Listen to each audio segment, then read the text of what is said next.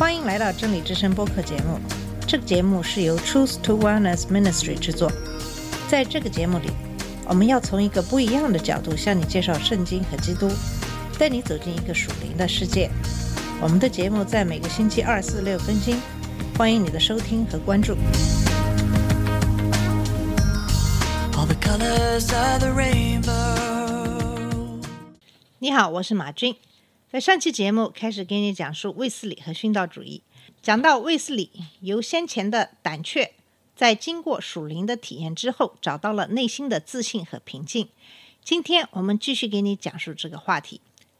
后来在那个夏天，卫斯理拜访了摩拉维亚信徒位于萨克逊的老家，他想要亲眼看看他曾在船上和佐治亚目睹的前进的力量。但他对赫仁护特的印象有好也有坏。一方面，他遇到了许多了不起的人，他们展现了对基督教信仰有完全的信心；另一方面，他很快就发现，在他们中间有自我称义的迹象。令他尤为反感的是，他们在其领袖青金道夫伯爵周围正在形成个人崇拜。难道伯爵是一切的一切吗？威斯理问。于是，威斯理和摩拉维亚信徒很快就分道扬镳了。他对他们深为感激，特别是他们因信称义的信息和帮助灵性成长的小组制度。但卫斯理不可能把自己看成是一位摩拉维亚信徒。卫斯理回到伦敦，继续从事在教堂里的布道工作。他的热情并没有减退，但他所得到的结果跟以前一样，令人不满。他依然缺乏一种内在的实在感和外在的影响力。后来几乎是巧合，在从伦敦步行到牛津的路上，他开始读乔纳森·爱德华兹关于最近在马萨诸塞北安普顿悔改归主情况的报告。这份报告极大地冲击了卫斯理。在这件事情上，新英格兰的大觉醒运动对在母国兴起的卫斯理复兴运动具有直接的影响。大约几个星期之后，卫斯理亦投身于一场类似的圣灵运动。当他从一位神圣俱乐部成员那里接到令人惊讶的邀请时，这场运动就开始了。乔治·怀特菲尔德比约翰·卫斯理小九岁。1738年，他曾跟随卫斯理去佐治亚，但那年秋天他回国接受案例。他不满足于讲道台上的讲道。而是渴望接触到广大群众。一七三九年二月，他开始在靠近布里斯托尔的旷野向煤矿工人讲道，那些人几乎不敢或不想进教堂。他的声音清晰有力，他热忱的演讲深深打动了这些刚硬而疲倦的人。他看见了白色的泪痕，那是他们从矿井里出来时黑色脸颊流过眼泪所留下的。怀特菲尔德的讲道令人难以忘怀。他运用惊人的形象，让他的听众感到罪的痛苦和地狱的可怕。接着，他流着眼泪描绘基督的爱，直到他的听众和他一起呼告宽恕。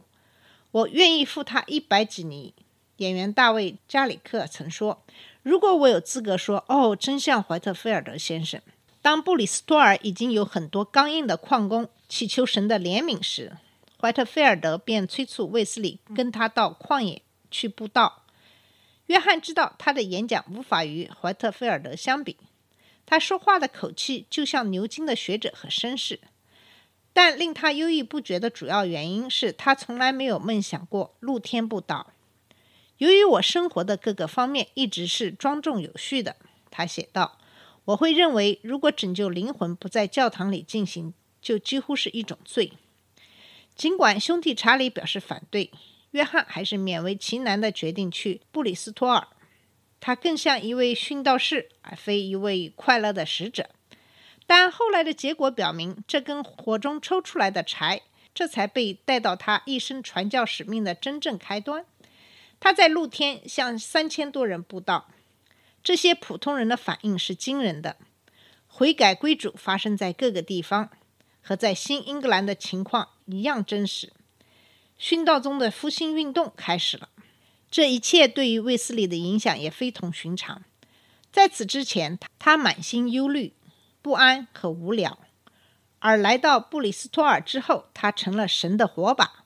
彼得·波勒曾劝慰他要宣讲信心，一直讲到你有信心为止。然后，因为你有信心，你就会宣讲信心。在奥尔德门街，他的信心由虚浮变为真实，从希望拥有变为实际拥有。爱德华兹和怀特菲尔德让他看到，如果神的道被正确传扬的话，会结出看得见的果子。而现在呈现在他眼前的就是这种果子的收成。他宣讲信心，一直讲到别人有信心为止。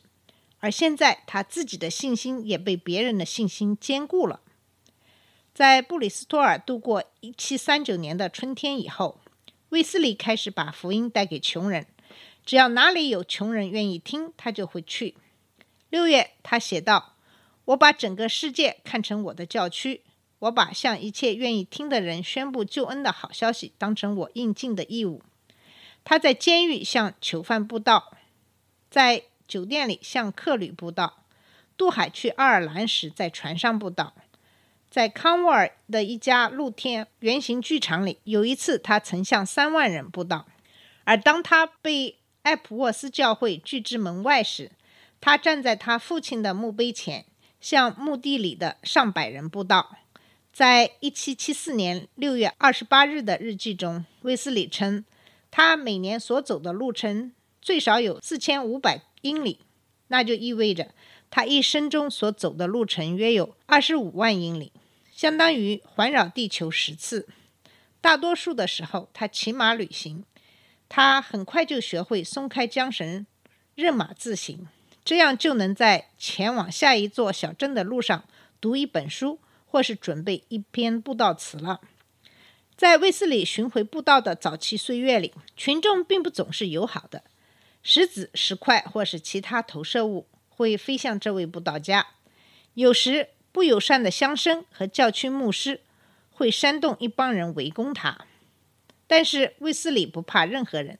他有一种奇特的个人魅力，常常令狂暴的群众对他产生敬畏感，而暴行也会及时平息下来。到他去世之前，为了满足大众的需要。他的瓷雕像和肖像纪念物被大量的生产出来。1751年，卫斯理娶了伦敦商人遗孀茉莉·瓦泽尔为妻。卫斯理曾摔倒在冰面上，他一直照顾到他恢复健康。他并不是一个易于共同生活的人。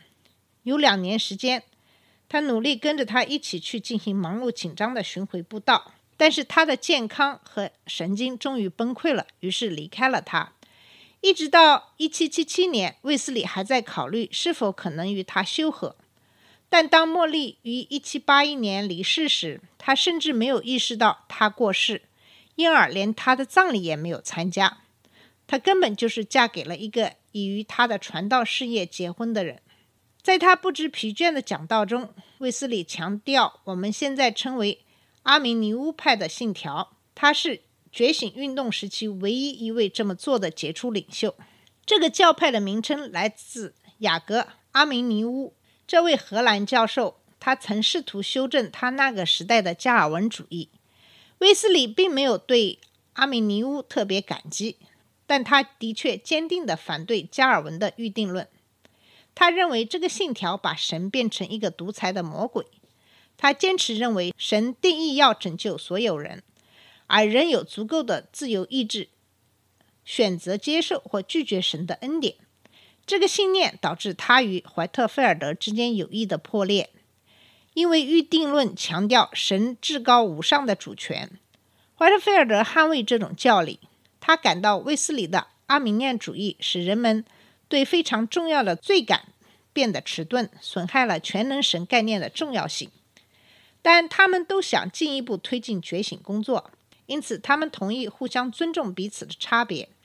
1770年，卫斯理在怀特菲尔德葬礼上的布道词中说：“他和这位布道家之间具有最为宽容与温和的友谊。”但是，他们的争议的确在殉道宗中产生出两大阵营：跟随卫斯理的阿明念会社和跟随怀特菲尔德的加尔文宗会社。怀特菲尔德对建立组织并没有真正的兴趣。但卫斯理却是位管理天才。跟随他的足迹，殉道宗的会社开始遍布英格兰、爱尔兰和威尔士。这些还不是我们所谓的盛会，大部分信徒都是安利甘教会的成员，而且卫斯理也竭力要求他们到他们的堂区教会参加崇拜和圣餐礼。他仍然是那个从艾普沃斯的牧师楼来的安利甘宗教士，但他的信徒们发觉。他们基督徒体验的核心在殉道宗会社里，在那里，他们彼此认罪，服从他们这位领袖所定的纪律，一起祷告和唱诗。查理·卫斯理要比约翰·卫斯理早三天经历到神宽恕的恩典。他为殉道宗聚会写下七千多首赞美诗和福音歌曲。也许他最受欢迎的一首要数《耶稣，我灵魂的爱人》。这首歌曾在整个英国和美洲的会社里传唱，甚至一些历史学家认为，查理的赞美诗是这次复兴运动留下了最大的遗产。约翰按照摩拉维亚信徒的榜样，将他们会社分为更小的组，即班组，大约有十二位成员。这个名称来源于拉丁文，其中完全没有学校的色彩。威斯理原先建立这些班组是为了鼓励经济支持。一个星期为基督教施工提供一个便士，但他很快就意识到，这个收费者也能做羊群的灵性导师，并且班组里的成员可以在基督徒体验上彼此鼓励。结果就产生了班会，在班会里，大家可以做见证、祷告，在灵性上彼此鼓励。这是殉道中觉醒运动获得高度成功的一个特征。随着工作增多，威斯理决定使用。会社和班组里的平信徒做布道人和私人助理，他小心地避免称他们为传道人，并且拒绝授予他们主持盛世的权利。他说他们是他的私人助手，在工作上直接向他负责，正如他向安利甘教会负责一样。到1744年时，他发现已不可能和所有这些布道人都维持个人联系，于是他和一些。被案例的童工以及更少的一些平信徒传道人创立年会，这种集会帮助制定这场运动的政策和教理。然而，决定权始终掌握在卫斯理手中。他像调动民兵一样调动他的助手，经常差派他们这个任务，又差派他们那个任务。但他始终抓住共同的任务不放：传福音和牧养基督徒。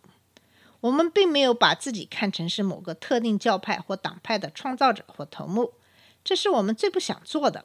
我们把自己看成是神的使者，被派往那些名义上是基督徒、心理和生活上却是异教徒的人那里，要叫他们从原先堕落的地方回归真正本真的基督教。因此，到1748年，这群被称为殉道宗信徒的人，就像德国的前进派一样。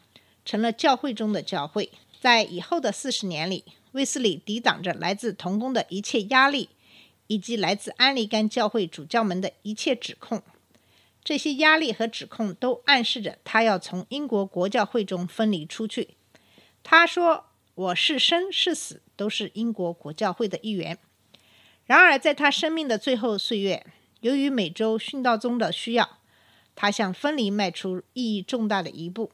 早在美洲人呼求自由之前，卫斯理已派弗朗西斯·阿斯伯里前往殖民地，那里的工作得到了发展。1773年，第一届美洲殉道宗大会在费城举行，但那里的会社需要案例的领袖。威斯理求助伦敦主教无效之后，决定自己来解决问题。威斯理决定任命他的两个平信徒布道人理查德·沃特考斯特和托马斯·法塞负责美洲的传道，同时还任命托马斯·科克博士担任美洲殉道宗教长。这是对安里甘宗政策的重大违规。1784年，巴尔的摩圣诞节大会选举科克和弗朗西斯·阿斯伯里担任教长。独立未久的美国殉道宗教会就此成为一个全新而独特的宗派。威斯利几乎直到他临终之前都在传道。一九七一年三月二日，他逝世于伦敦，享年八十八岁。当这根燃烧的柴终于熄灭时，他留下了七万九千名英国追随者和四万名北美追随者。如果我们按一个人的影响来评判他伟大与否的话，那么他可以算在他那个时代的伟人之列了。在他去世后，英国殉道宗信徒追随他们的美国兄弟与安利甘教会分离了，但威斯理的影响以及以他为代表的复兴运动远远超出殉道宗教会。他更新了英格兰及其殖民地的宗教生活，它提升了穷人的生活。它激发了十九、二十世纪的海外宣教以及福音派的社会关怀活动。好了，我们今天的节目就到这里。以上给你介绍的就是卫斯理以及殉道宗。谢谢你的收听，我们下次节目再见。这里是真理之声播客节目。真理之声是 Truth to Wellness Ministry 旗下的一个节目，由 Truth to Wellness Ministry 制作和播出。如果你有什么想跟我们分享，请给我们发电子邮件，我们的邮箱地址是 truth to wellness at gmail dot com。